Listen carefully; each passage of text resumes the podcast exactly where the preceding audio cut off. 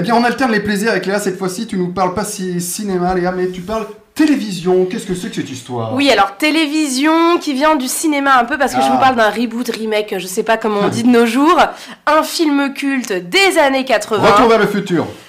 Presque. Ah. Liaison fatale. Ah oui Le thriller érotique de Adrian Lyne. Alors pour mémoire, il s'agit d'un adultère. Un homme marié succombe au charme irrésistible d'une collègue. S'ensuivent 24 heures de passion folle, dont seul le goût de la nouveauté et de l'interdit ont le secret. Seulement voilà, il n'était pas tout à fait sur la même longueur d'onde. Elle veut plus et lui ne compte pas perdre sa famille.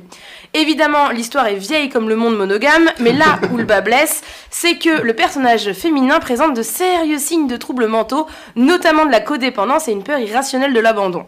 Je vous le donne en mille, elle et sa petite araignée au plafond vont tout faire pour attirer l'attention de l'homme marié et, spoiler alert, c'est pas une romantique, c'est une timbrée. Ah oui. Les deux comédiens principaux sont clairement à la hauteur du duo iconique de l'époque Michael Douglas Glenn Close, la fame en moins, à savoir Joshua Jackson, Pacey pour les plus jeunes, Fringe pour les mêmes mais qui ont grandi, Lizzie Kaplan, l'éternel pince sans rire de Lolita malgré moi, mais aussi la grande gueule de Cloverfield, un casting aussi charismatique que sexy qui n'a pas peur de porter une telle intrigue, une telle intrigue sur leurs épaules. Contrairement au film, ici les auteurs vont nuancer notre avis sur les personnages.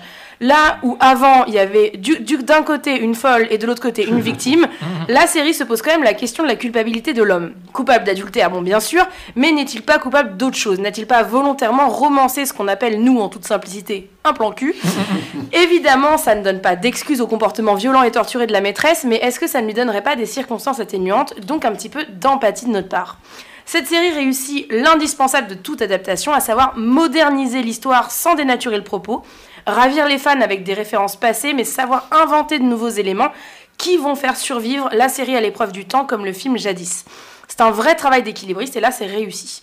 Si beaucoup d'éléments sont gardés, ce ne sont que des murs porteurs parce que toute la décoration, elle, change et nous perd à chaque nouvel épisode. Tantôt elle nous éloigne, tantôt elle nous rapproche du film, on est perdu et on adore ça. C'est à la fois sulfureux et haletant, c'est surtout prenant et sous tension, ce qui ne veut pas dire qu'on est face à une série filmée et montée à la machette pour nous donner une impression de rythme. La mise en scène est classieuse, figée, cadrée et c'est exactement ce qui provoque le malaise. C'est très bavard, mais dans le bon sens du terme. On boit les répliques, toujours très bien écrites, très bien interprétées.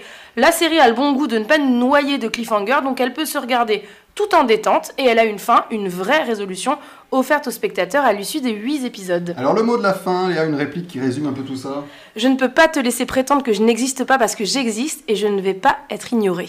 Merci, Léa. Et donc, on- tu n'as pas dit où on retrouve. euh, Et non, je l'ai pas dit, euh, c'est une série Paramount Plus, donc en France on peut la retrouver sur euh, MyCanal. MyCanal. Très bien. Merci, Léa.